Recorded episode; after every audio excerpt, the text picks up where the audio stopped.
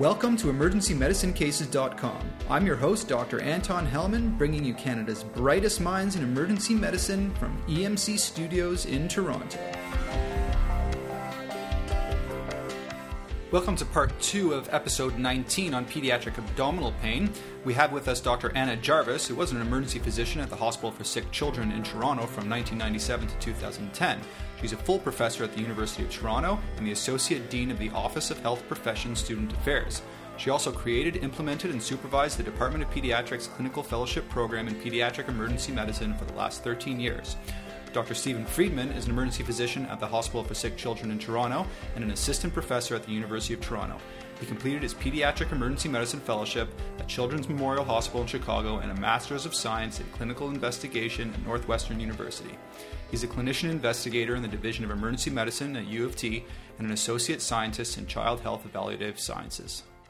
In this second part of our program on pediatric abdominal pain, we're going to go on to case number two. And here it is.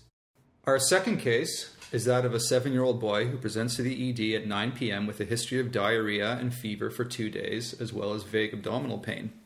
On further questioning, he has no travel history, his immunizations are up to date, there's no viral contacts, and he's otherwise healthy on no medications. He vomited once that morning and has no urinary symptoms, no URI symptoms, or rash. On exam, his vital signs are normal except for a temp of 38.1. His abdomen is soft with slight diffuse tenderness and no peritoneal signs. The rest of his exam is normal. A urine dip is normal. A stool for C&S is sent off, and the boy is rehydrated with Pedialyte in the ED, and a diagnosis of gastroenteritis is made. Sound familiar? Well, this is the exact same case that we talked about for appendicitis, which drives home the point again that you need to be on the lookout for more serious causes of belly pain in patients who present like a gastroenteritis. So let's get into the pearls when it comes to gastroenteritis in kids. This is something that we see again and again and again and again. And I think it's important to bring up the nuances in such a common diagnosis. Dr. Jarvis, in general, what do you look for in the history to help you rule in the diagnosis of gastro? I'm so glad you phrased the question in what do I look to rule it in because gastroenteritis is really a diagnosis of excluding everything else, right? So to rule it in, I am looking for a history of contact. Not that you can't have appendicitis in the middle of a big gastro outbreak, but if lots of kids on the uh, soccer team who were away for a tournament on the weekend came down with gastroenteritis, I would be very careful to check for specific organism. Find out where they were. Is there an outbreak of something? Should I be doing some testing? Because if it is a nursery school child or a daycare child, and everyone in the daycare is having diarrhea. I almost never do stool testing. Right? So I want to know when everything about it. When did it start? How has it progressed? Changes in diet. And the child may not have traveled, but people often don't tell you that they were at grandpa's cottage on the weekend and he's on well water. This type of thing. Does grandpa have a farm and was a kid milking the cows and drinking on pasteurized milk. We've had all kinds of things come out, and the parent may not even know what the child was exposed to. So, those are the questions I look for. I'm looking is there some specific food related, water related problem? In Toronto, I also ask does mom or dad travel? Or if you have two moms or two dads, does anyone travel? Any other relatives or friends visited from the home country? We've had imported typhoid and other things where folk have brought back food from the original country of origin of the parents. All these things are important. Again, sorry folks, but kids take time. You got to deal with the history. So that's specifically this episode. I then need to ask the question Has this child ever had this before? What's the usual bowel habit? Sometimes you uncover that this child's been having niggling diarrhea for months. That child needs to be referred for a workup. You may not have to do it in emergency if he's not toxic, but you've got to keep your mind open that this is something presenting the tip of the iceberg, a chronic disease.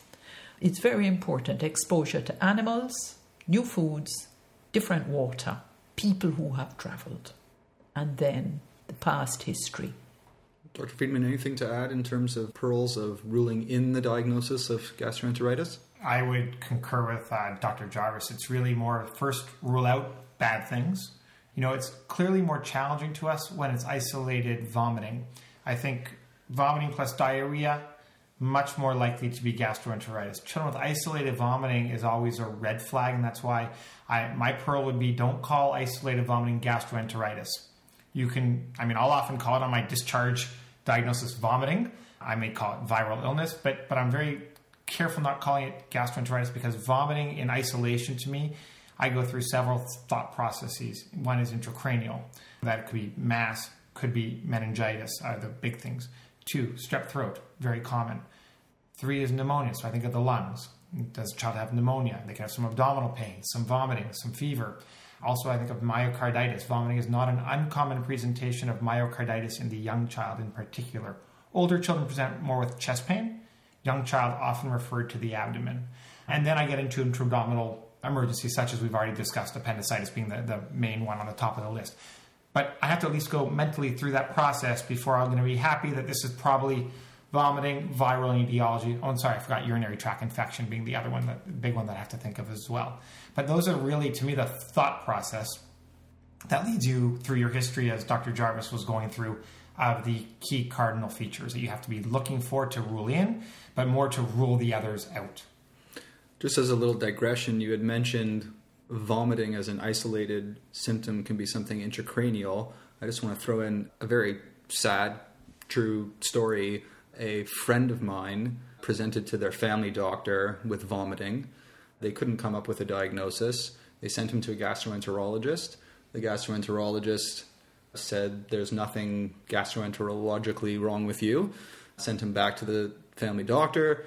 The family doctor essentially said that he felt that it was a psychological problem, uh, gave him some medication to help with his symptoms, and he ended up at Sunnybrook Hospital a few months later, ataxic, and he was dead three months later with a brain tumor. So that really drives home the point that isolated vomiting, especially, I mean, right now we're talking about acute vomiting, but isolated vomiting that persists for more than a week or two, you really need to think of intracranial pathology and do a good neurologic exam.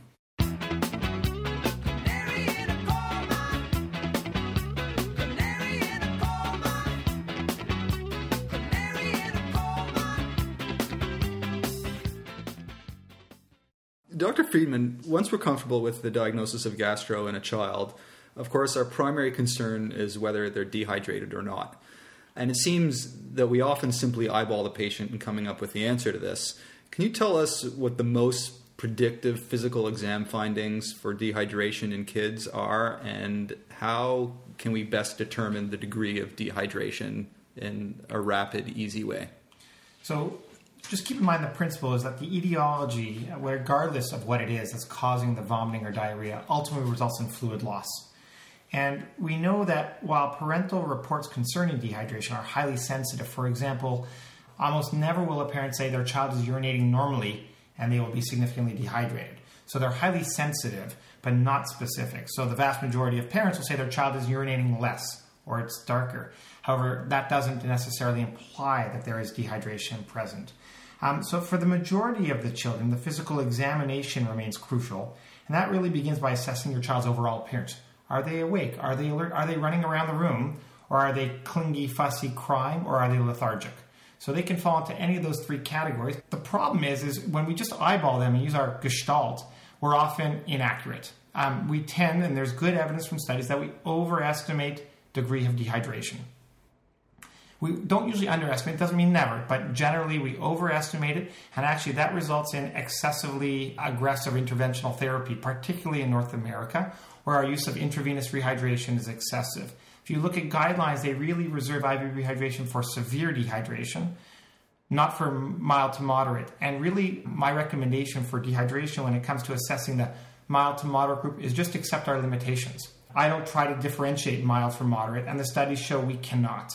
So I tend to group them as some dehydrated, somewhat dehydrated. There's severely dehydrated, and then there's the child who's running around the room that I was describing earlier, who's none or minimally dehydrated. And really, that's how we tailor our therapy.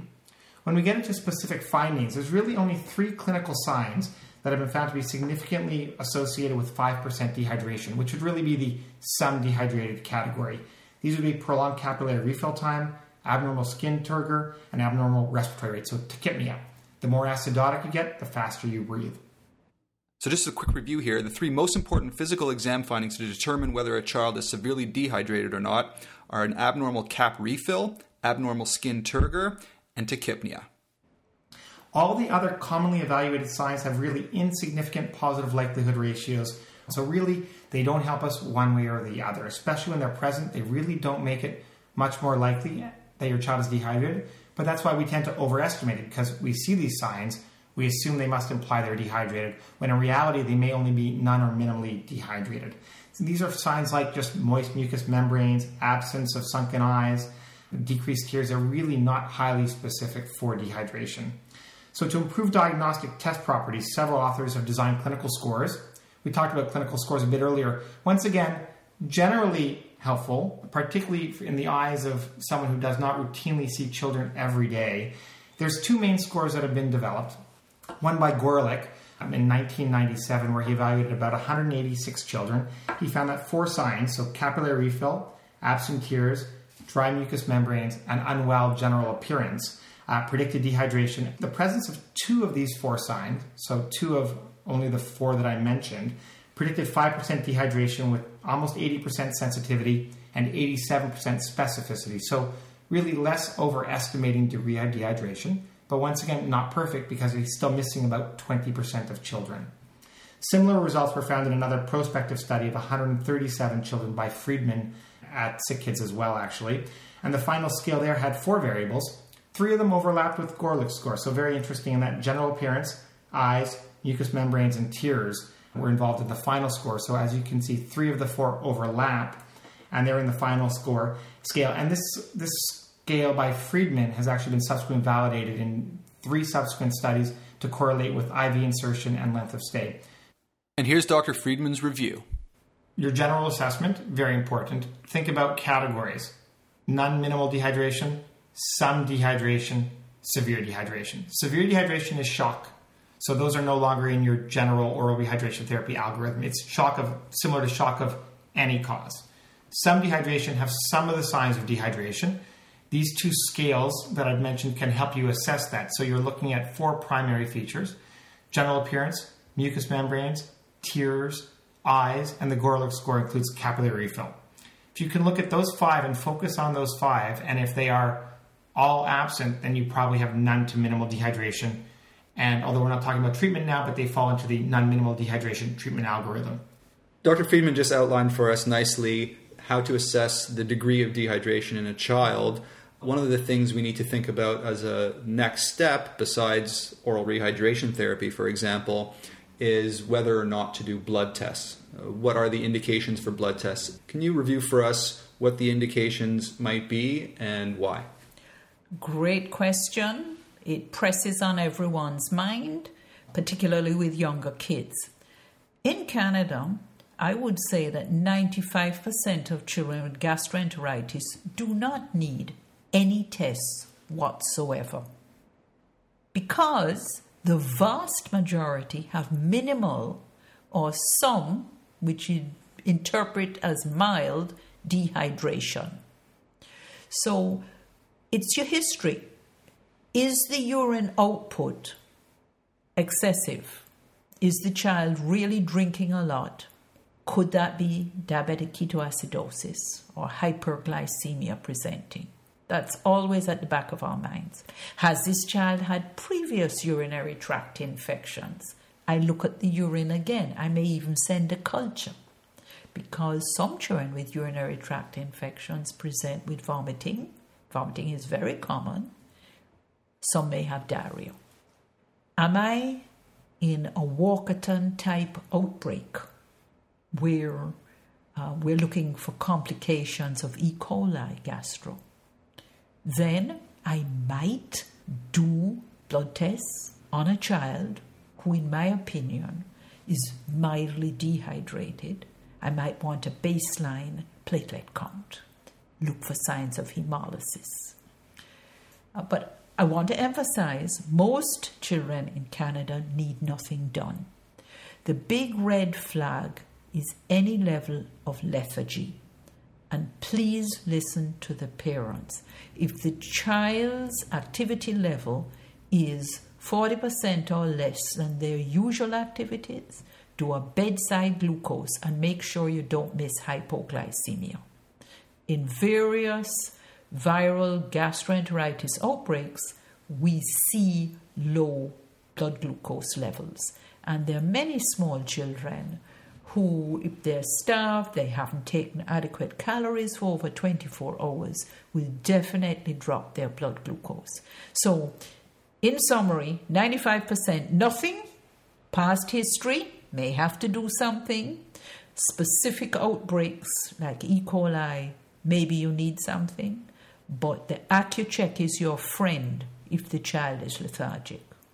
Now, if you're dealing with a significant dehydration and you're going to start an intravenous because the child's in shock or impending shock, or they have absolutely failed oral rehydration and the diarrhea and vomiting are ongoing, so you know you're going to end up in trouble, then I do recommend that in addition to the glucose, if you haven't checked it already, you need to check a serum bicarbonate, electrolytes, and a BUN. That would be my panel, and I'd be interested to see what, if Dr. Freedman agrees with that. Yeah, I would concur with Dr. Jarvis completely, essentially. Routine electrolytes are not helpful in assessing degree of dehydration. Your primary modality will be your clinical assessment of dehydration. If they fall into the category of some dehydration, then oral rehydration therapy is going to be your mainstay of therapy, and those children do not need electrolytes performed. If, for whatever reason, they fail oral rehydration therapy, which still often happens in North America, and a decision is made to administer IV fluids, which is probably overdone in North America, but let's just take that at face value, then the guidelines would recommend doing a baseline set of electrolytes not so much even to assess degree of dehydration, but one of the key elements is sodium, because you're going to be putting them on a sodium containing solution. And we occasionally will see children have significant derangements in their baseline sodium. So I'll give you an example a child um, who appeared on the more severe side of the some dehydration category. Um, and actually was enrolled in, a, in, an IV rehydration study that I was doing because she had failed oral rehydration, and her score was actually seven out of eight points on the, the Friedman scale, not related to me, Friedman scale that we were discussing earlier. She, to the surprise of the whole clinical team, had a sodium of 116. And so in her case, it's very relevant that everyone knew what her baseline sodium was because you wouldn't want to significantly and too rapidly change her sodium that had developed over the last three or four days. And so doing a set of baseline electrolytes, as Dr. Jarvis pointed out, BUN creatinine, bicarbonate, you know, people look at that somewhat to, to assess degree of dehydration. Its accuracy, though, is very debatable. But nonetheless, people do use those markers, and really the sodium is a key element in the setting of IV rehydration.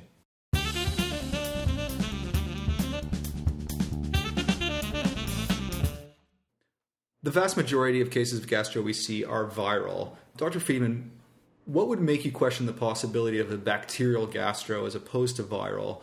In other words, when would you order stool cultures? So, stool cultures are not something that we routinely performed. Actually, I was surprised in your scenario when the child had one episode of vomiting that he had a stool culture done.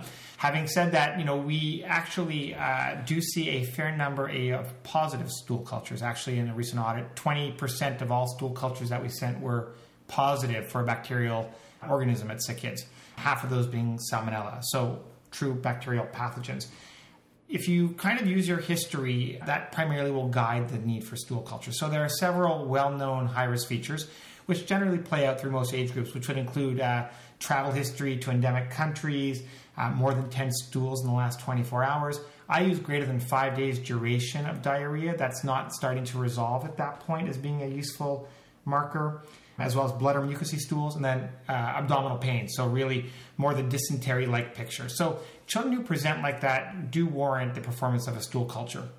How about fever? Is fever in that list at all? Fever would also prompt that, although fever is not very discriminatory early on in the illness. So, the vast majority of children who present with viral gastroenteritis have fever. So I don't use fever as an isolated symptom to perform stool cultures. Fever in the context of the child with persistent diarrhea going on four or five days, not going away, then I use that as something to, to make me more concerned as well. And part of the importance also in children who are having prolonged symptoms is that if we're starting to get into the picture of inflammatory bowel disease, normal stool cultures is obviously a requirement and an element in, in facilitating their workup and moving forward as well. I see. So we've got our patient with gastroenteritis. We've decided whether or not to do blood work. We all know that oral rehydration is favored for the child who does not have severe dehydration. Compared with IV rehydration, oral rehydration therapy is associated with a reduced risk of complications like electrolyte imbalances, cerebral edema, and, and phlebitis as examples. So, oral rehydration therapy is recommended as a treatment of choice for children with acute gastroenteritis who have some dehydration. Dr. Freedman, in the old days, antiemetics were not recommended for use in pediatric patients, largely because of studies involving phenothiazines, which were shown to be associated with nasty things like acute dystonic reactions and apnea. That was until ondansetron came along, trade name Zofran in Canada. Ondansetron has revolutionized the management of gastroenteritis in kids largely as a result of one of the articles that you did in 2006 in the New England Journal. And a recent Cochrane review has suggested that ondansetron effectively stops vomiting and reduces the number of patients needed for IV rehydration and immediate hospitalization. But the Cochrane review also points out that there's no difference between the hospitalization rates at 72 hours after discharge from the ED. This makes me wonder whether we're temporarily suppressing vomiting just enough to get them out of the emergency department, only to have them bounce back after the medications have worn off. In other words, my question to you is Does ondansetron mask serious disease? So, um, first, let me actually just uh, state that I did previously receive research support funding from GlaxoSmithKline, the manufacturer of ondansetron, although that's been seven years since any funding was received. So, onto the question though of does it mask serious disease? There really is no evidence that it masks serious disease. The most important consideration in using it is making your initial assessment. And we've been talking about assessing and making a determination. If you think the child and your working diagnosis has gastroenteritis and your plan is to not do any diagnostic investigations, tests, and perform oral rehydration therapy, then the administration of an antiemetic, ondansetron in this case, would be appropriate. If you're not so sure, you're concerned, you're doing a workup for things like appendicitis, then it would be completely, I wouldn't say inappropriate to give it, but don't use it as part of your diagnostic tool. Um, we shouldn't be giving a ondansetron saying, oh, he stopped vomiting. It must not be a bowel obstruction or must not be appendicitis. One has nothing to do with the other. So, really, you need to use it in your thought process, in your line of in a child with gastroenteritis.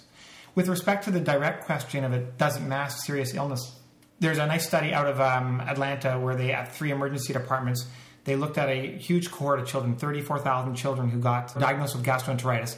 I believe it was 58% were given ondansetron, and they looked at the risk of serious disease in children administered ondansetron versus those who were not.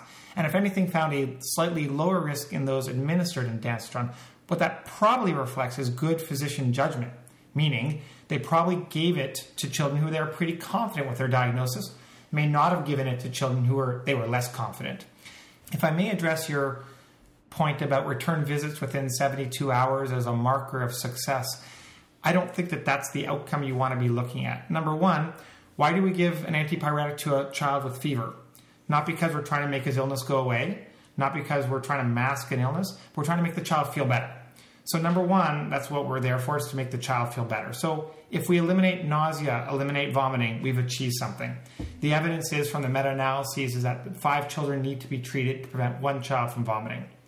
If we then look at the subsequent things that we inflict on children, sometimes is that they receive an IV.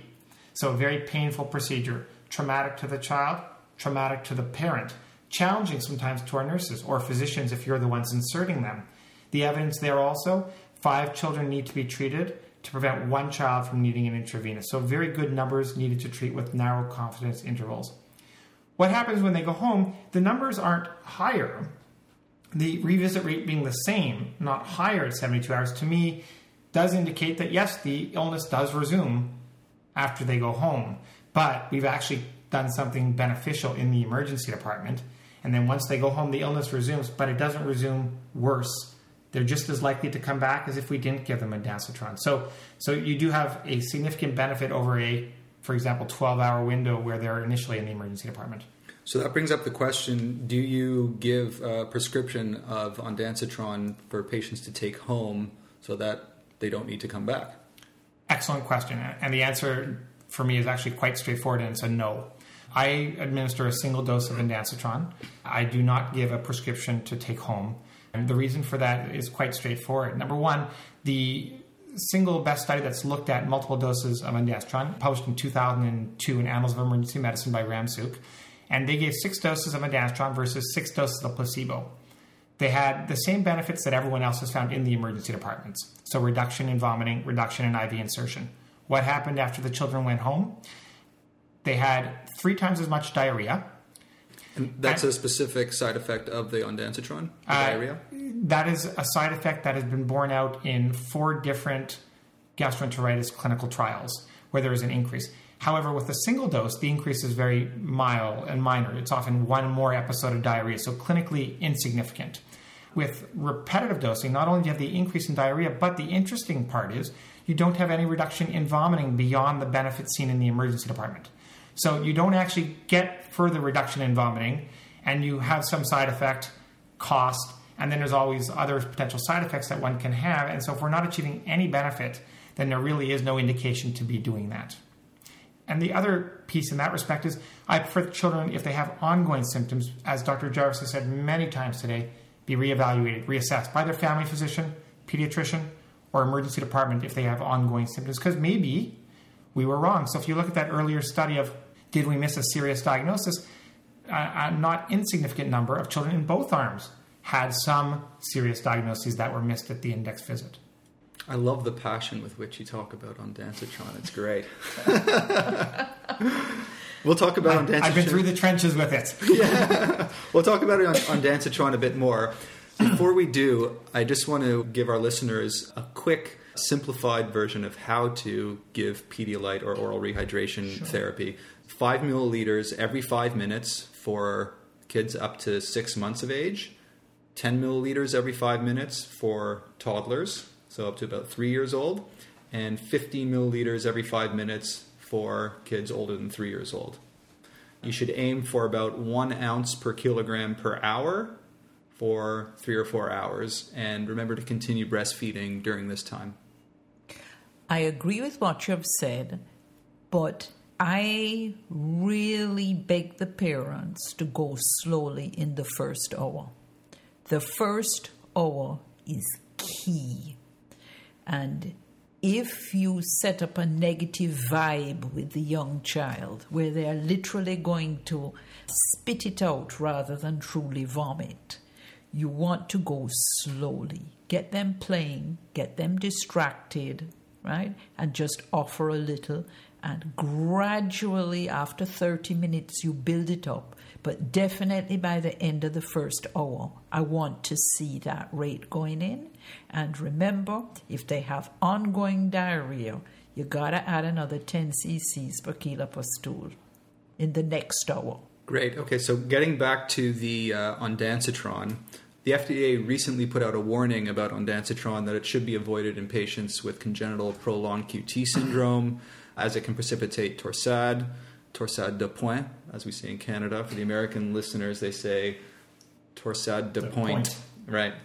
And also that it should be contraindicated in patients with hypokalemia, hypomagnesemia, and in congestive heart failure. So they recommend ECG monitoring for patients who may be predisposed to these conditions. What are your thoughts on this?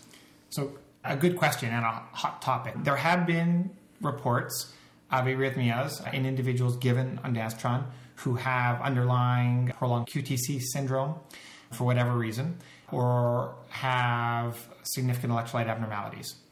But if you look at, actually at the case reports, and I'm actually conducting a systematic review right now, but, but to the best of my knowledge, there has never been a case report of an arrhythmia induced in a child or an adult given an oral dose of ondansetron.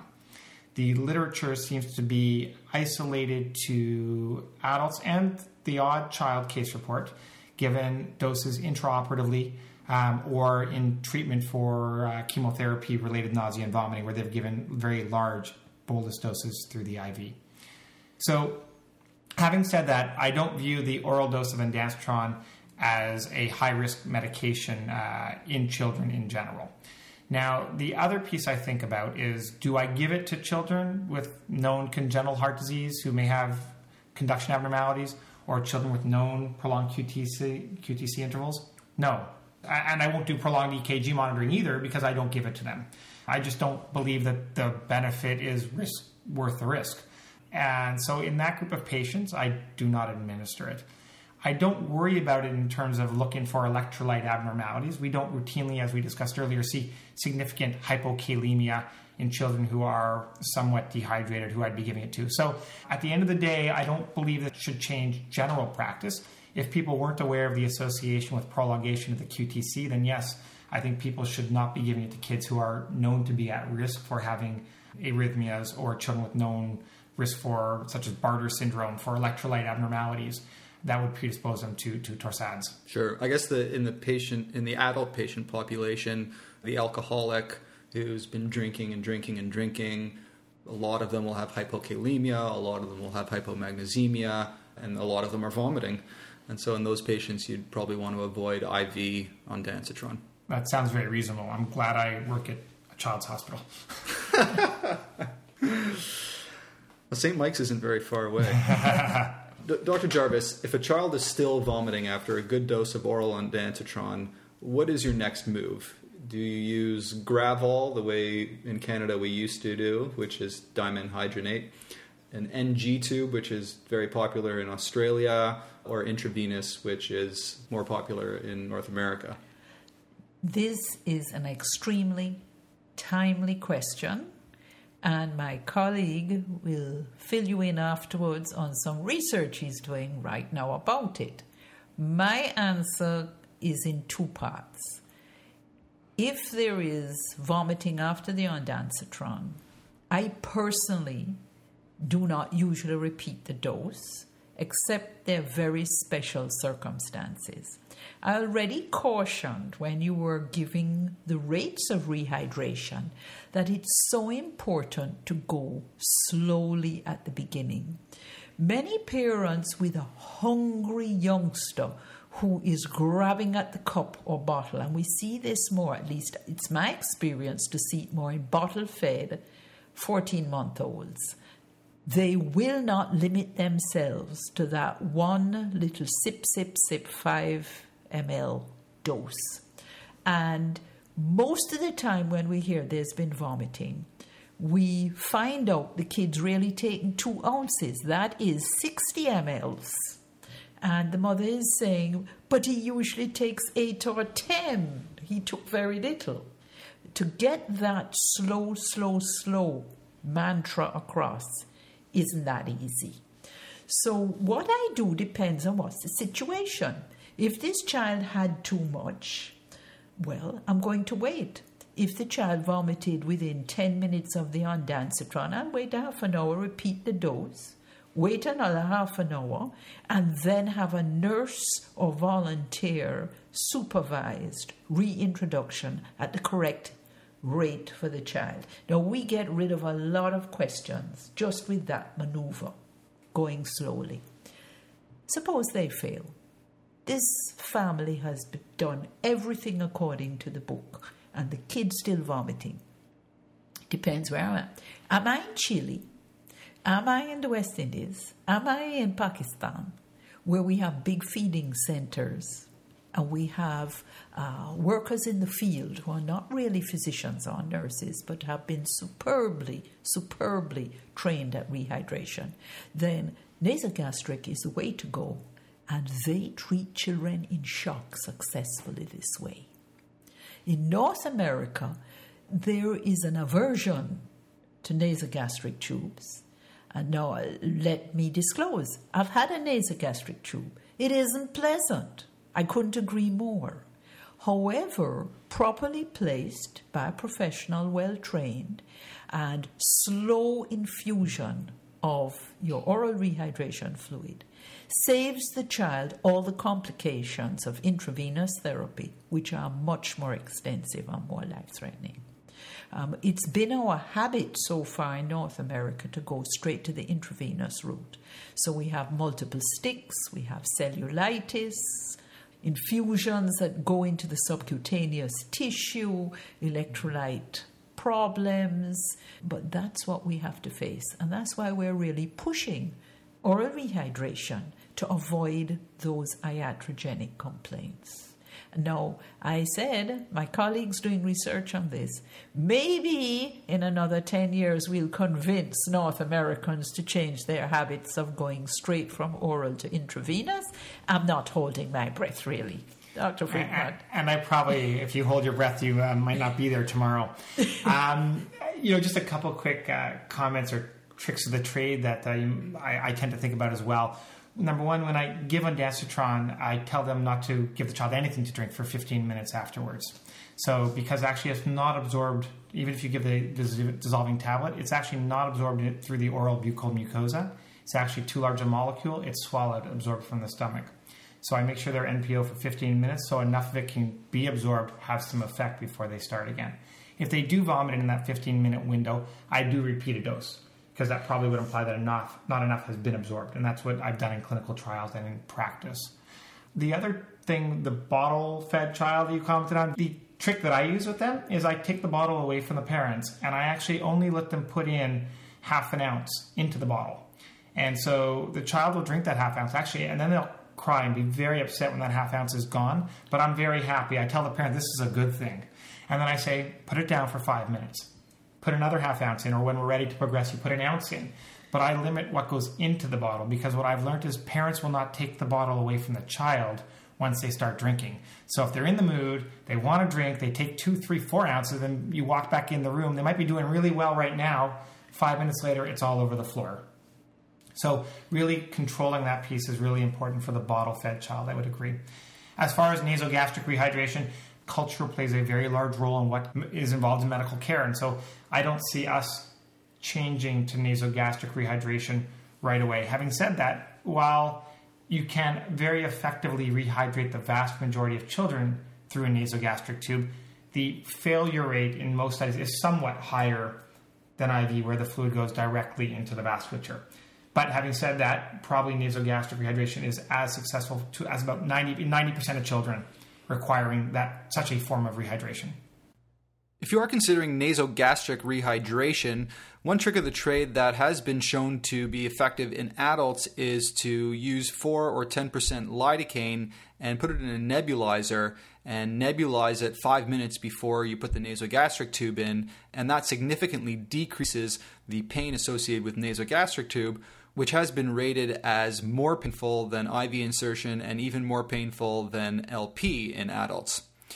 In kids, however, there is an Australian study that recently came out that showed that using this nebulized lidocaine to prevent pain of nasogastric insertion is not effective. We've talked a little bit about when you should suspect bacterial gastroenteritis, and we've talked a little bit about when to suspect an alternate diagnosis. What about the particular situation where you're you might be worried about the possibility of hemolytic uremic syndrome in a child who presents with diarrhea? First of all, when would you suspect that it might be hemolytic uremic syndrome in a patient who presents just looking like a regular gastroenteritis? And how would this change your workup and management?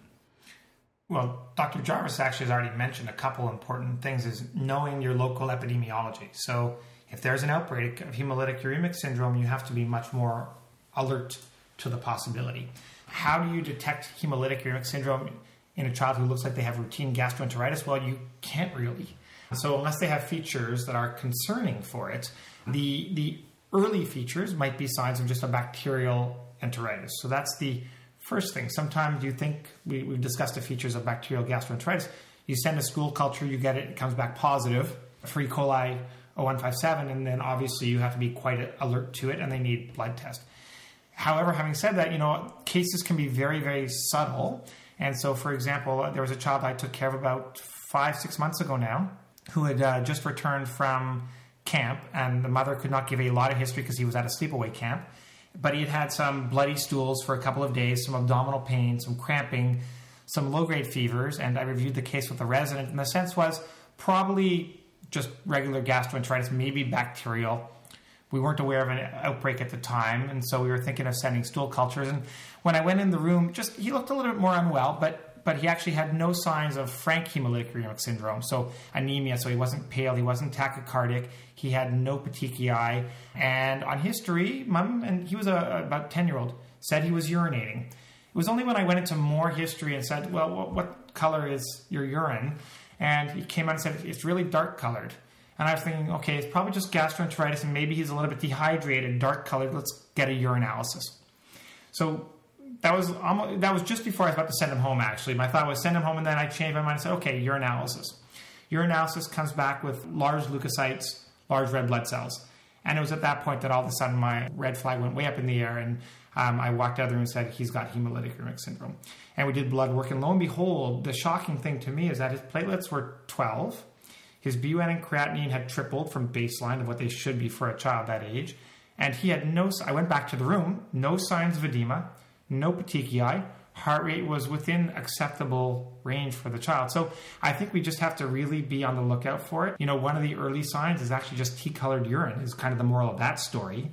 And the other moral is to think about in kids where you're thinking of bacterial gastro, where you know you never know what it is, is a urinalysis can be a very helpful test, as we've said several times today, where you know there's no other reason why he should have such large blood in his urine.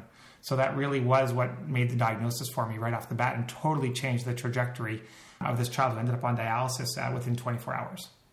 Okay, so just to review for our listeners, hemolytic uremic syndrome as a triad of microangiopathic hemolytic anemia, thrombocytopenia, and renal insufficiency. And uh, some of the early clinical clues one of them is a tea colored urine.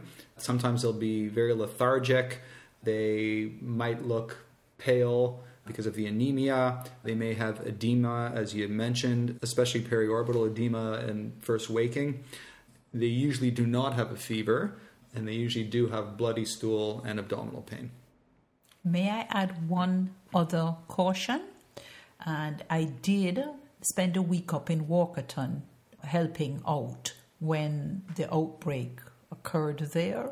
Just for our international listeners, uh, Yeah. Walkerton is a town in Ontario, north of Toronto, where there was a huge E. coli outbreak that hit the news big time a few years back. Yes, most of the community was affected.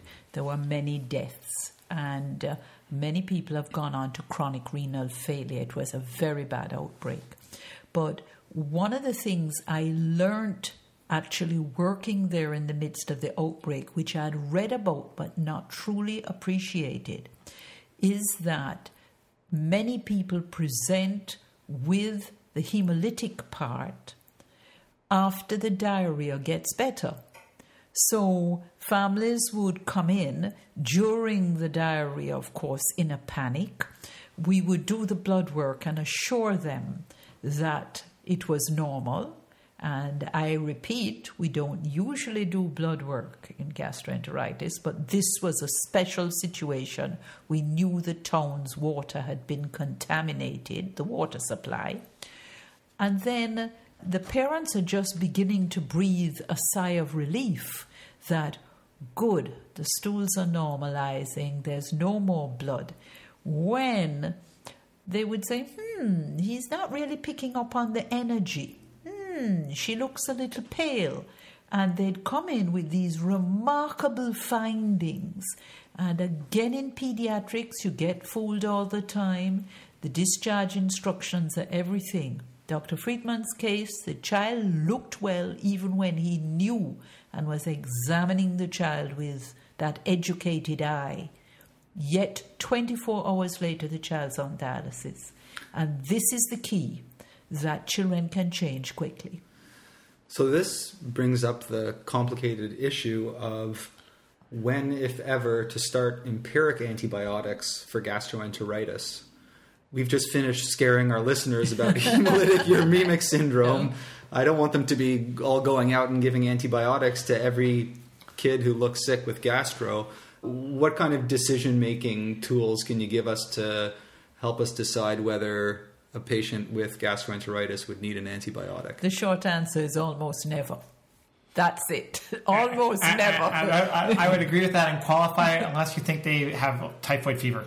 So, so we'll occasionally see as people if they appear septic, highly febrile, unwell. But in the bloody stool scenario, frequent stools, well appearing child, almost never.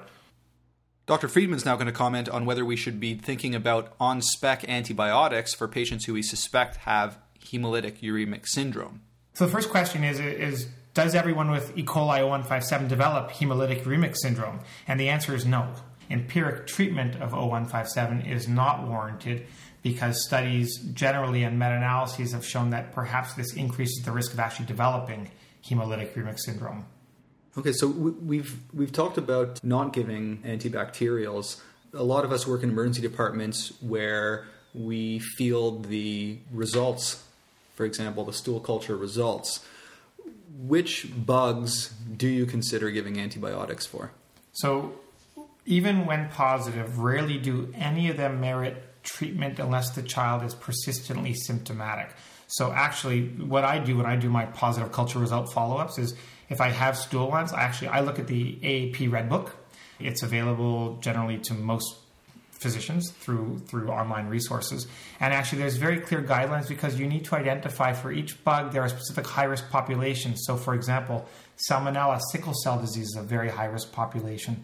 Young age, immunocompromised. So that there's a lot of factors that go into to be taken into account. In general, if when you do your phone call, the child is no longer symptomatic and they are not in one of the high risk criteria, regardless of the organism, we do not treat. There are certain outbreaks of C. difficile, and uh, one tends to treat those. But I must emphasize that the carriage rate after hospitalization is high, and there are studies now showing if one child in a daycare has been hospitalized, then there's colonization of the other children in the daycare. So you have to look at the whole picture. Is this child having bloody diarrhea, abdominal cramps, they are severely affected? Or it's a reason not to do it for regular diarrhea because if the child is not shocky, uh, don't culture the stools. You, you don't know what to do with the result.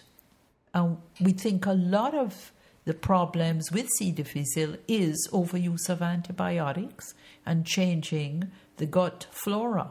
So I, I, would just mention that specifically that there are carriage rates that have nothing to do with the symptoms the child is having. I see. So when it comes to C. diff, you know, in the adult population, we see quite a few sick patients with uh, C. difficile enteritis.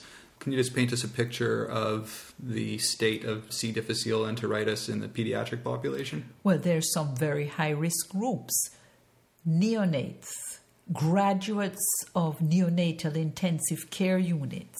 Uh, again, people with inflammatory bowel disease, people on high dose steroids, chemotherapy, people who've had a ruptured appendicitis and been very ill. They're categories of people who, if we see it, then we will treat with appropriate antibiotics.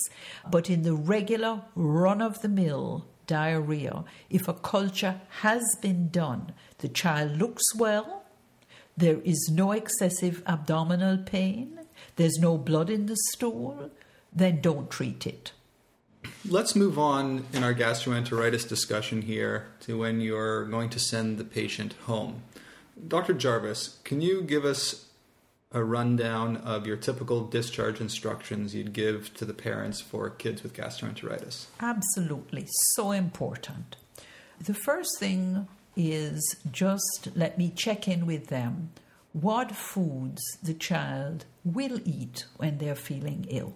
You notice I didn't say what their normal diet is.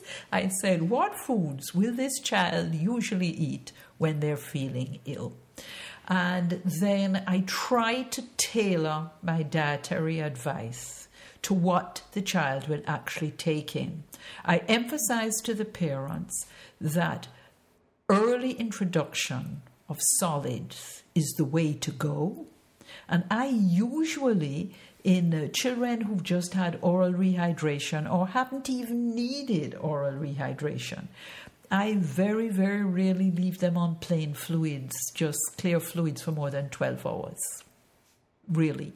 I emphasize that when you start solids, the diarrhea may increase temporarily because the gut is irritable. So, small, frequent feeds that is limited in complex sugars, such as in fruit juice, is the way to go. Most kids like pasta. Many kids live on rice.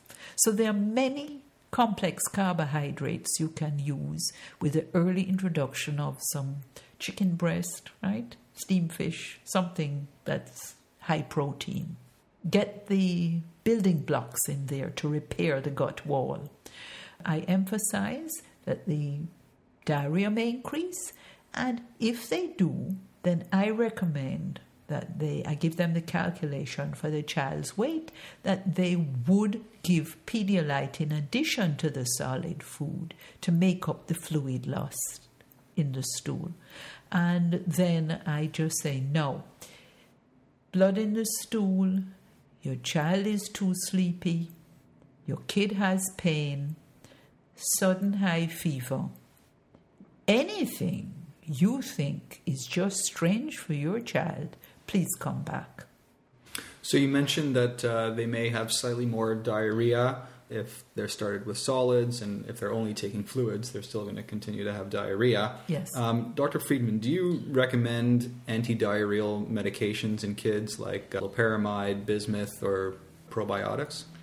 So, unfortunately, there's no evidence that any of these potential anti-diarrheal treatments are really effective. In particular, I think loperamide is the one that I, I just have to say something about because it's uh, not infrequently used by some of our adult colleagues, I believe. And in children, actually, in the really young children, it's in fact contraindicated because its use has been associated with death. Similarly, bismuth has salicylate in it. So we don't recommend that in children, once again, given, given the limited evidence of efficacy. The other group to consider is probiotics, and that's a very hot topic. There are numerous studies, actually 65 studies on probiotic use in children. There have been two Cochrane reviews on the topic, and there is some promising evidence there, though. Um, number one, extremely safe. So, unlike loperamide, unlike bismuth, there is a great safety profile for probiotic use in children, regardless of the indication. The potential side effects are who wouldn't you want to use it in?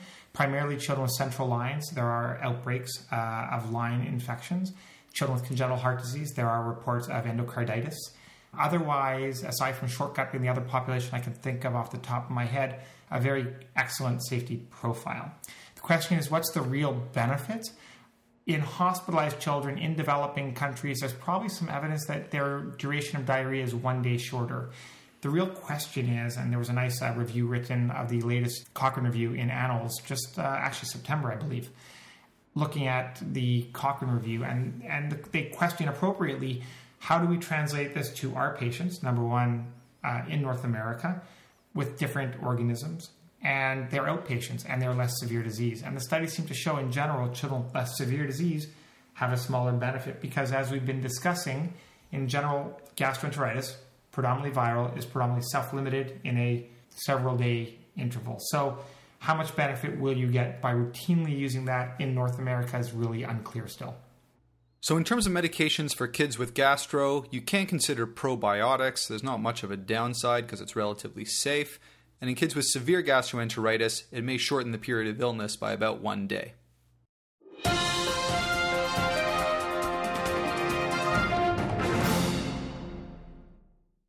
Okay, so that's all we're going to talk about uh, gastroenteritis. Let's go on to our third case. The third case is that of a two year old boy who presents at 9 p.m. with several hours of crying and looking bloated. There's no history of vomiting, fever, or urinary symptoms, and the last bowel movement was, that was two days ago was normal. The week prior, the boy had a mild upper respiratory tract infection that resolved spontaneously. He was otherwise healthy with no past medical history, no surgical history, and on no medications. On exam, the vital signs are normal except for a slightly high heart rate and a temp of 38.0. The abdomen is soft, non tender, and bowel sounds are present. An abdominal x ray showed that the patient was FOS, full of stool, and it did not show any obvious signs of obstruction. The boy was diagnosed with constipation and discharged home with a script for lactulose and dietary instructions. The next day, the boy returned to the emergency department with lethargy, looking pale, being tachypneic, and a distended abdomen. The boy was placed on a monitor, and an IV was started in the resuscitation room. A 20 cc per kilogram normal saline bolus was given, as well as IV antibiotics to cover for possible sepsis. A portable abdominal x ray was ordered, and blood work was sent. The x ray showed prominent loops of bowel, a venous blood gas came back showing a metabolic acidosis with a pH of 7.1. A rectal examination was then done, which was positive for fecal occult blood. The patient was stabilized and sent for ultrasound, which showed the typical findings of an intussusception. The surgeon was consulted, and they opted not to do an air contrast enema, the usual treatment for intussusception, because of suspected ischemia and possible perforation, and instead took the patient to the OR, where they did in fact find a perforated bowel and intestinal ischemia. The patient had a long postoperative recovery, but ended up doing well. Dr. Jarvis, why is intussusception, the prolapse of one part of the intestine into the lumen of an immediately adjacent distal part, important for ED docs to know about? Oh, it's absolutely essential Intussusception is the commonest surgical emergency of the abdomen in children from six months to around six years of age. So, this is absolutely important, not to be missed. Like most things in this younger age group, although the classical triad is that of intermittent crying, bloody stools, and a sausage shaped mass in the abdomen. A uh, recent study out of Boston, it was published in Pediatrics in February, showed that less than 40% of their children, two months to six years of age, presented with a classical triad. So, as we've been saying over and over again, nothing is straightforward in this younger age group. Um, to miss it means the child's gut. Most children who remain intussuscepted uh, for 24 hours lose bowel. This leads to a lifetime of morbidity with short gut syndrome and other complications, and there's a definite mortality rate depending on whether they uh, are finally diagnosed before there's a generalized peritonitis. The perforation may be inside the intussusceptum and therefore contained. But once you get a generalized situation with free air, stool contamination, your mortality rate goes up. Okay, you, you had mentioned the classic triad. My understanding is there's two common presentations for intussusception. One is the child with vomiting and maybe some abdominal pain if they're old enough to uh, show that, and the other is a lethargic patient. Could you describe for us these two types of presentations? Absolutely. I just want to emphasize there's nothing typical. nothing typical. the lethargy piece is a very, very interesting piece, and it speaks to the assessment of pain in children in general. Many children in pain just go very quiet and shock like. They don't scream and shout and pull up their knees. And the infants, particularly those, uh, those younger than six months, which is a, not the commonest type to, to get intussusception, uh, I'll just repeat the commonest age is between six months and six years, and there seems to be a peak between 18 months and 30 months. Somewhere in there. All the studies agree on that. Different countries, same stats. So, for those under a year of age, particularly those under six months, the parents may describe that they're having life threatening events. They just go very pale, very quiet. I've had parents say it's like all the life was sucked out of them.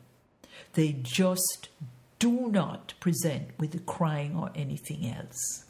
And unfortunately, some of these children are missed until there's frank blood per rectum, at which time you can almost guarantee there's some dead bowel. So, for those of us used to looking after infants, if there is no clear explanation for altered level of consciousness, particularly when the mother says it's coming and going, uh, yes, we think seizures, but we do a rectal exam and we do a heme occult test because the presence of heme occult blood says that's what you got till proven otherwise. And this is just so very, very important. Um, you may have bilious vomiting, but because this is small gut that goes around into large gut, you have to be obstructed for some time before you get bilious vomiting because it's really a lower bowel problem, just the terminal ileum that's going through into the colon. So those are the infants that are concerning. The 40% who have the classic triad. This is a child, a toddler usually, who is playing, then all of a sudden starts screaming. Parents will tell you it's like someone was killing her or she was possessed. Or, I mean, it's a cry that draws attention to itself. It says, I have pain I've never had before. Some children curl up in the fetal position, others crouch down, which is a knee chest position, but you're lucky if you get that. And my experience is they may vomit because of the pain, depends on the child's vomit threshold, right? Whether they vomit. And I must say, I've never really had a family say the abdomen is bloated. Um, most of the time, the parents I've dealt with have said they don't know what's wrong, but this something is terrible going on. They recognize that the cry is abnormal, and then many kids in that toddler age group, I have felt a mass in the abdomen, or what you feel more frequently is that the right lower quadrant feels empty. And unless you felt a lot of little tummies, and toddlers have big prominent bellies, you don't pick it up. Again, heme occult positive on the rectal exam. So if I'm thinking in any way it could be intussusception, as much as kids hate the process, and they may screech. It might be traumatic. Parents may refuse because many parents do not like rectal exams done on their children. Um, you have to explain that if there's blood there, this could be a surgical emergency. So I think that that's the way they're presented.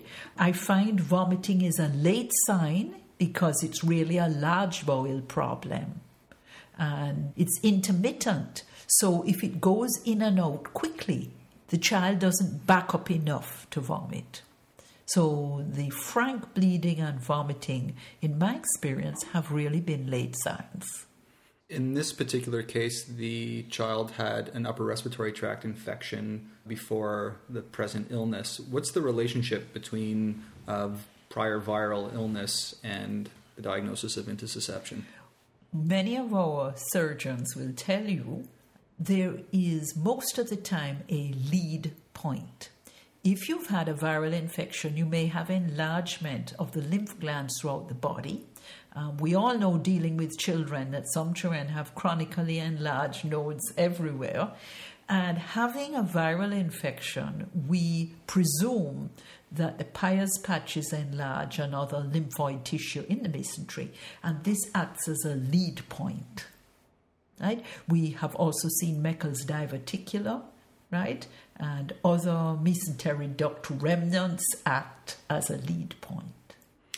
The the textbooks talk about the currant jelly stool. You talked about the importance of doing a rectal exam and and looking for fecal occult blood. The so-called currant jelly stool, that is loose stool with mucus and blood mixed into it, so that it looks like the consistency of jelly. What should we know about this currant jelly stool? It's actually unfortunately a late finding. So number one, if you get to that point, then you're already too far further along than you would want to be. Um, maybe the parents came in too late, or maybe unfortunately wasn't diagnosed early enough. When you look at uh, reviews of children with intussusception, only about 10% of children actually have that description. And as I said, it's not one that you want to see because it means it's too far along. So about 60% of children with intussusception will have occult blood positive stool, even in the absence of grossly bloody stool. So when you do the rectal, it'll just be positive on your hemocult test. And that should really tip you over that you're already in the early stages of some bowel ischemia that you're seeing higher up. And so that should really prompt further investigation and workup. Okay, Dr. Jarvis, you had mentioned palpating the right lower quadrant and feeling a lack of bowel contents in the right lower quadrant. What else besides the lack of bowel contents in the right lower quadrant will you be looking for on the physical examination in someone who you suspect has intussusception? In this young age group we are looking at, we are always on the lookout for child maltreatment. I have had children present with bowel perforation from unsuspected child abuse. What else am I looking for? Signs of obstruction any distension if it's there, uh, restricted respiratory movements. Right? The diaphragm is not able to descend because that hurts, irritates the peritoneum. So the breathing pattern, that's something I look for. I auscultate to see if I have high pitched bowel sounds from the small gut that is obstructed. One thing that we didn't talk about was the classic so called sausage shaped abdominal mass in the right upper quadrant. Could you tell us a little bit about that? Well, it's just as it sounds. It is sausage shaped, and I'm here to tell you I have actually seen it on several kids. And I've seen the sausage and felt the sausage just under the liver. I've seen it in the right upper quadrant, across just below the xiphisternum, and I have felt it over below the spleen. Remember, if this goes on long enough, there are cases reported of the intussusceptum presenting at the rectum. So the whole, and that is such a bad sign, because as you can imagine, the whole mesentery sucked into the colon, your chance of losing a significant amount of small bowel is extremely high. May I make a plug? Please, please, please make sure, especially for the boys, that you rule out a hernia. Girls can have hernias too, and you rule out anything to do with a testicular torsion because that too can present with intermittent screaming with some vomiting. So I just put that there as another differential one never ever wishes to miss. Yeah, actually, just my last shift, I had a 22 year old young man. I, I, picked up a testicular torsion in a patient who present whose chief complaint all over the chart, and what he told me his chief complaint was abdominal pain. And this was in an adult. I mean, we always hear about it in kids that kids will complain of belly pain and it'll end up being a, a testicular torsion. But this was actually a, a, grown man who had complained of abdominal pain, and even after re- repeated questioning. It was abdominal pain was his his main complaint. So I was just lucky that that didn't throw me off. Well, I'm so glad that you did the full exam. Unfortunately, every year in North America there are a number of lawsuits over missed testicular torsions. Right? Mm-hmm. Um, so, the, the keynote in any child who presents with crying, unknown reason, you are committed to a full head to toe examination and you have to think beyond the obvious. What other diagnoses can intussusception get confused with? Well, always we have to think of a midgut volvulus, which is even more of an emergency. This is, of course, because of malrotation of the gut in fetal life. Although around 80% present in the first year, there's still 20% that can present in any time throughout their life. And the gut uh, twists could be 190, could be 360 degrees, almost minutes count here. The keynote with a midgut volvulus, you are twisting around the ligament of Treitz. It's an extremely high obstruction, and bilious vomiting is a giveaway. And I just caution you don't argue with the parents about what's yellow, green, or blue. Right? People see colors differently. If they have the stuff with them, fabulous. If the ambulance is called, please ask the EMS what color was coming up. But in a child who is either lethargic and in shock and poorly responsive, I've already said this is how some kids present, or the kid who has bilious vomiting and can't get comfortable, they are just in agony, they're crawling all over the bed. Think midgut volvulus. And that is absolutely minutes of bowel death. A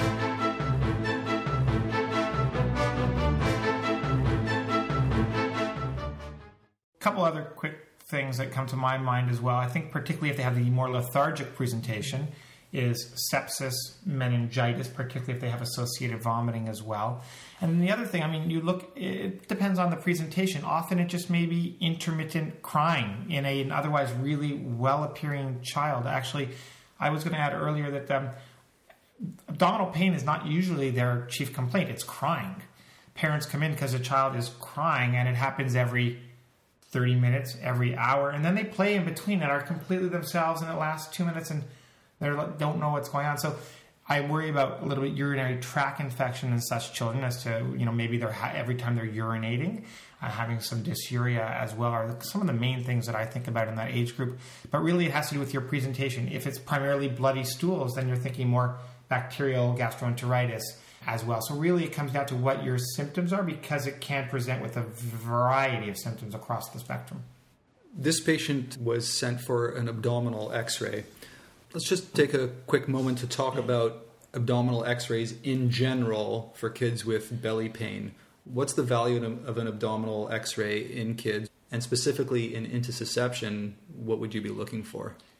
May I just interject before you answer that question? Actually, just related to the scenario, this child probably should not be sent for an abdominal x ray given how unwell he is at the clinical presentation. He should be fluid resuscitated, which we'll talk about later. But but um, X-ray is, if anything, should be a portable X-ray for this child coming to the room and not someone you send out of your department for an X-ray. The reasons for doing an, X, uh, an abdominal X-ray is to see bowel obstruction. That's what you're looking for, and you're looking for free air. Therefore, it's better to do, if you're doing the portable in a sick child, it's better to do a shoot through, right? A lateral shoot through rather than having them lie on their back because the gas, unless it's massive and you see a big air bubble, free air, in the middle of the abdomen, you will miss perforations that way. You're looking for the classical small bowel obstruction look and free air. Those are the two big messages. Free air, you get that resuscitation going, two IVs, big volumes, antibiotics, nasogastric tube, scream for your surgeons. Free air is really, really bad news. Small bowel obstruction means that the intussusception is stuck and no air is passing, or you have a volvulus. In either case, time is got and you need surgical assistance. Don't wait till you finish your resuscitation. Activate your surgical consult as soon as possible. Now, having said that, I find that plain x rays for constipation are a waste of time. And I think all the literature agrees. You can't get 100% inter-rater reliability even from experienced radiologists. You see a fair amount of stool on children who are having daily soft stools and have never had any problem, never had incontinence, never plugged the toilet, never have pain. Uh, it's just not there. On the other hand, there are children who are constipated who, uh, well, there's some stool you're not sure, but this child is having overflow, incontinence at age six when they should be toilet trained, etc. So, if you're looking for constipation, waste of time. If you're looking to rule out a bowel obstruction and free air, there is value in the bedside. Plain film. Specifically with intussusception, I've heard they talk about the target sign and the crescent sign. First of all, are they very difficult, easy to see? Are they useful? Do you look for them? Well, can I just quote the paper I said from Boston, which reviewed their experience? Only 23% of their proven intussusception cases had the classical sign, crescent sign, you see across the central abdomen, literally a crescent of air that highlights the silhouette of the intussusception, which looks like a sausage pulling through the air. So they saw 23% in their proven cases. Now, they did say that 54% of the intussusception cases had some suggested signs, right? That is some sign of small bowel obstruction that wasn't complete, you know, some dilation, not the awful picture you see with volvulus. No gas in the rectum, no gas in the right lower quadrant. But this is in the hands of a tertiary care center with a world class radiology field team. And I think that 23% seeing definite signs doesn't make the sensitivity or specificity anywhere near acceptable for us to use. The only real rule of abdominal x rays in such children is to look for free air. I don't use it to look for anything else, and I don't view use it to as a screening test for intussusception. There are several uh, studies that have looked at it specifically, and I'll even add to it at that at SickKids about once or twice a year. I'll get a call in the morning by the radiologist saying, you know, what happened to patient Johnny from last night? Did he go home? And you'll say, yeah. Well, they'll say, well, he, what was his diagnosis? Constipation, and that'll usually be the discharge diagnosis. And they'll say, well. His X-ray, I don't know. It might look a little suspicious for intussusception, and what it highlights is, is even even if radiologists are having trouble, ED physicians are even significantly worse. So so it's not something that is very useful in our hands whatsoever. Okay, so for intussusception, uh, one of the screening tests that is useful is ultrasound. Could you specify for us the role of ultrasound in working up patients who you suspect have intussusception? Uh, the vast majority of North American institutes, it's now the diagnostic test of choice. It goes back somewhere to our conversation regarding appendicitis, when the studies show once again sensitivities close to 99% for ultrasound in the diagnosis of intussusception. It is much less painful a procedure than the alternative screening test that is used in some other centers, which would be a barium enema being the most commonly employed one. When one gets into the debate of what is the better screening test, the only argument in favor of the barium enema is that it's also therapeutic if positive. However, do we really want to be putting all children through enemas when actually all they need is an ultrasound? Keeping in mind that only approximately 25 to 30% of children who undergo an ultrasound for suspected intussusception are in need of an enema. If you're deciding to do the ultrasound and, and not the barium enema, how do you treat intussusception? For approximately 80 to 85% of children with intussusception, an enema, either air or barium, are successful at reducing the intussusception actually. There, once again, there is some variation between centers between whether they choose to do air as their first line or barium. At SickKids, we use air enema. The risks of the air enema are that you can get rapid inflation of air into the abdominal cavity, which can result in a, a compartment syndrome actually quite rapidly because it's done under high pressure. The risk with barium is that you're now getting contrast material into the abdominal cavity. So both of them are major surgical immediate emergencies that must go to the operating room. Both of them, thankfully, very, very rare. If one uses careful selection of who undergoes the enema, hopefully they can be avoided. So we do know some high risk features of who should be a candidate to go straight to the operating room as opposed to having an enema. Those would be including really young children, children with symptoms for a very prolonged period of time, children with who are acidotic, such in our, as in our example here with a pH of 7.1, who have evidence of ongoing ischemia children who are having uh, gross blood per stool that is getting worse. And obviously, anyone who's hemodynamically unstable should go straight to the operating room.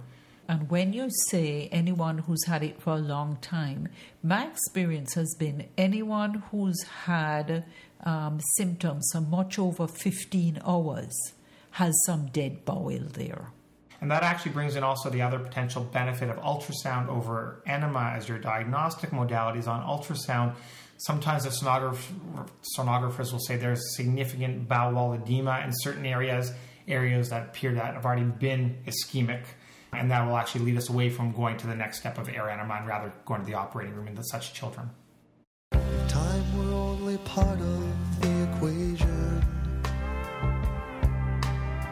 It isn't nearly fast enough for you.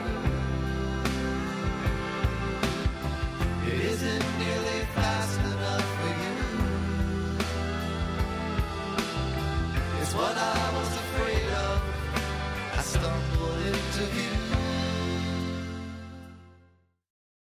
We had touched upon constipation when we talked about not doing abdominal x rays. Like gastroenteritis, functional constipation is one of those diagnoses that sometimes we jump to prematurely and end up missing more serious diagnoses. This is no surprise considering how common constipation is in kids and that it's the most common cause of abdominal pain in children. While the vast majority of ED cases of constipation are diagnosed as functional constipation, and a small but significant minority of cases an underlying disease is responsible, uh, some of these diagnoses can carry high morbidity. Dr. Jarvis, while there's a huge laundry list in the differential diagnosis of constipation, what are some of the more serious causes of constipation that we should be looking out for in the ED, and what are some of their clinical clues that would help us suspect them? Great question. Your audience will be tired of us saying that it's in the history, but it is in the history. The first and foremost is Hirschsprung's disease. And there are children who have short segment Hirschsprungs, which do not present until they are having episodes of severe obstipation with overflow, abdominal distension, when they get rectal stimulation on enema, masses come out that uh, clog the toilet. Most of these children do not thrive, they're not growing well, they tend to be cranky, and I've seen them present up to six years of age with toxic megacolon. So they came in like septic shock. I thought they were a perforation until we got uh, the plain shoot throughs and realized one of them had gas in the bowel wall. The child needed an urgent colostomy. So the first we think about is Hirschsprung's. Then in the younger infants, you think about obstipated bowel. You could it be a missed cystic fibrosis? Again, is there a family history? Was the child screened? Where were they born? Family history? Did they pass meconium early on? The next big common group we see is when they change that. They switch from breast to bottle, right? And you don't need to get excited about it. It's a common finding, and you don't want to go overboard, but you do need to advise the parents on the dietary intake. Have they been running a high temperature? Because I already mentioned that typhoid can present with constipation. So I want to know what is the story. Is this a recent event that had a clear precipitant, or the child is in the midst of another illness? I should diagnose. It's much more urgent than the constipation. Or is this a chronic pattern? And do they really fit the Rome 3 criteria? For chronic constipation, you're looking at two of your bowel motions a week. Under two years of age, it's for one month, and over two years of age, it's for four months. Right? It's a long time. Uh, stools that clog the toilet, overflow, incontinence is the other thing. So, the history of intermittent diarrhea, right, which isn't really diarrhea, all right, they go from diarrhea to no stools to diarrhea. Very suspect. I look at the child. Are they short stature? Are their features coarse? Is this hypothyroid? We still see hypothyroid children because we have refugees. We have lots of children in the country who weren't born here. Um, Down syndrome or other children who have muscle weakness generally. Um, signs of uh, missed myelomeningocele, right? Do you have occult cord problems? Is the gait funny? Were they slow to walk? Do they have a neuromuscular problem that hasn't been diagnosed? I've seen constipation present as the first sign of muscle weakness. Mm-hmm. So I'm looking at the child and doing a head to toe. After you've taken the full history and you've looked at the child carefully, Celiac disease is one other one that comes up. I always ask, is there a family history, particularly in Celtic families? It tends to be more common, but celiac disease presents in any, any group of peoples. And then I go into, was the child assaulted? Right? Secondary constipation. There's no use treating the constipation without treating the psychological effects. We are a little jaundiced about this at Sick Children's because we get referred the problematic cases, and unfortunately, we see far too many children who've been abused.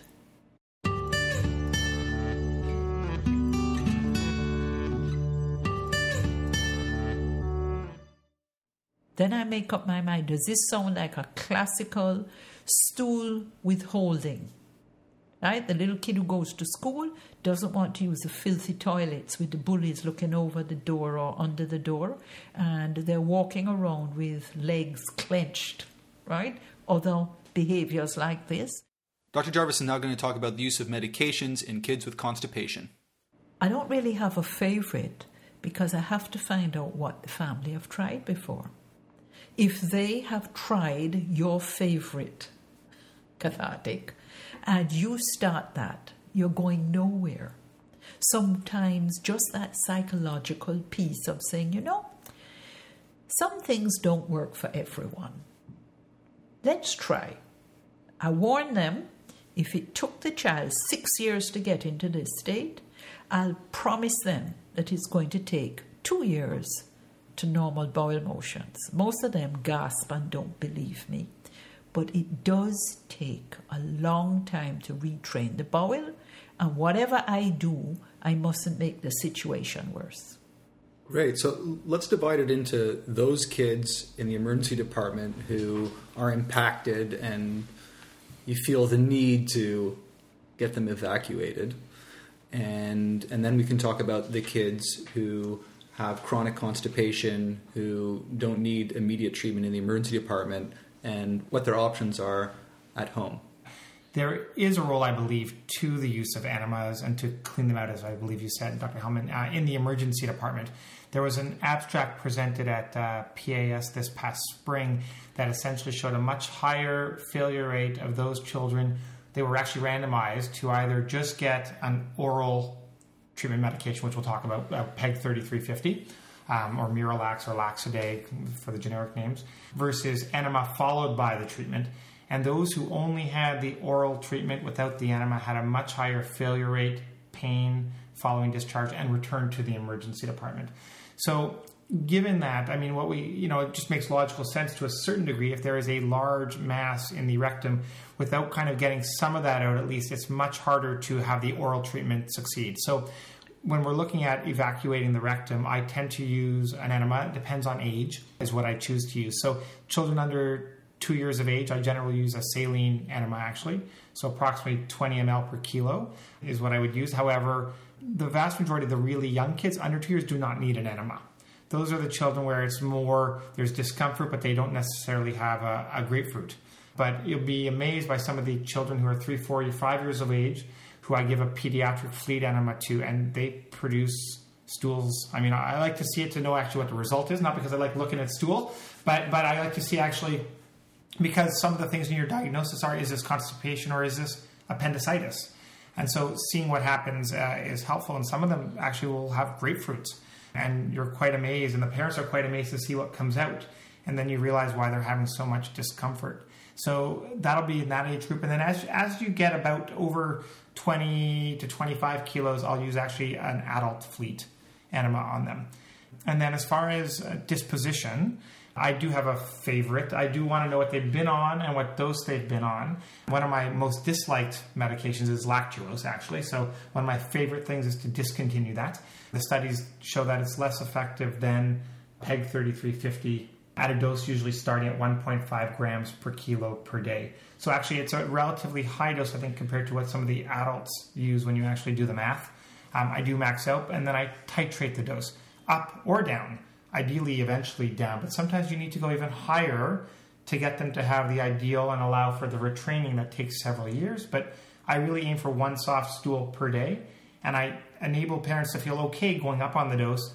And then once you get to that point, start coming down gradually, slowly, with the goal being to taper off. PEG 3350 is a powder um, that in Canada is available under the name Lax-A-Day, in the US, Miralax. In Canada, it's over the counter and it comes with a measuring cap essentially, which has a line on it for 17 grams. And then I tell parents based on, I tell them in grams based on the child's weight, and then I kind of round off to capfuls or half capfuls. And what you do is you dissolve it in about eight ounces of a juice. So either an apple juice or an orange juice. And it's pretty much, there's no taste to it. It dissolves. The children take it very voluntarily. There's no fight about it. And they're actually, unlike with the gastroenteritis, they're getting a high carbohydrate fruit juice, which also helps regulate your stool. Sometimes it results in diarrhea if you're drinking too much, but in this case, it actually is a good thing in that respect. The lactulose will work, but all the studies show that the flatulence will blow everyone out of the house, and the cramps, the kids often refuse to take it for long enough over the long period. Ideally, we should be correcting the diet ensuring they're not drinking too much cow's milk, which is bad from many points of view, ensuring that they are offered and encouraged to drink water, and some helpful hints for the younger kids is the mechanics of having a bowel motion. Having a stool that they can put, or a chair, or telephone books or something they can put their legs on so that they actually are not tightening their perineal muscles to prevent themselves falling in the toilet or falling off. It's very important that the child feels secure. I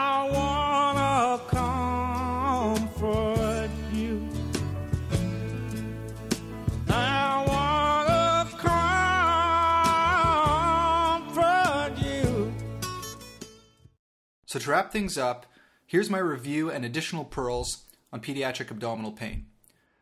First, what are the high yield questions you can ask in the history?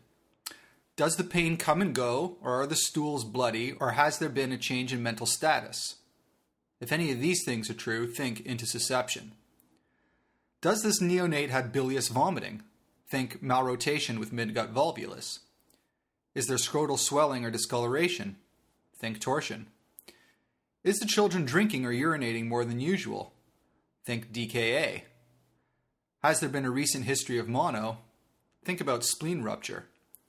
Is there a history of immunosuppression, sickle cell disease, or chronic steroid use? Think about a surgical belly with subtle findings. So th- those are some of the high yield questions you can ask. What about high yield physical exam maneuvers? First, look for rash. Think of Henoch Schönlein purpura with or without intussusception if the rash is petechial and concentrated on the buttocks and legs. Another important cause of rash with abdominal pain in kids is Rocky Mountain spotted fever. Look at the throat.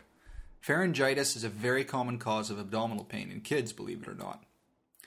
When examining neonates and young infants, flex their knees to their abdomen, as this will soften their abdominal muscles.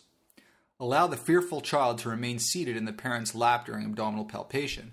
Watch their facial expressions instead of asking for verbal affirmations of pain. Another strategy is making the examination a game. A child with a tender abdomen will play until a sensitive area is examined. Tell them that you're going to feel their belly to guess what they ate. Having them participate can promote a better exam. An alternative to rebound testing is to have the child jump up and down.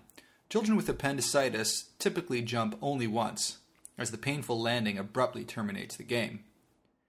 In the young child, dropping the diaper is an essential maneuver. Simply undressing the child may yield a prompt diagnosis.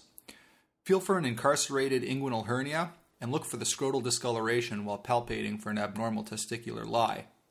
A grossly bloody stool in the diaper of a lethargic child points to intussusception. Repeat your physical exams.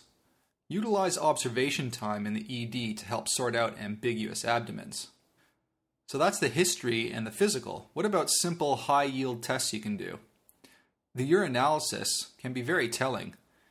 For example, hematuria with or without proteinuria should make you think of Henoch Schönlein purpura again. Sterile pyuria, think appendicitis. Glucose and ketones, think DKA. And of course, if it's packed with pus, you've got your answer of a UTI. And lastly, don't forget to check for stool for occult blood, even if they're tiny little kids, because in intussusception and advanced volvulus, blood in the stool is a sign of ischemic gut.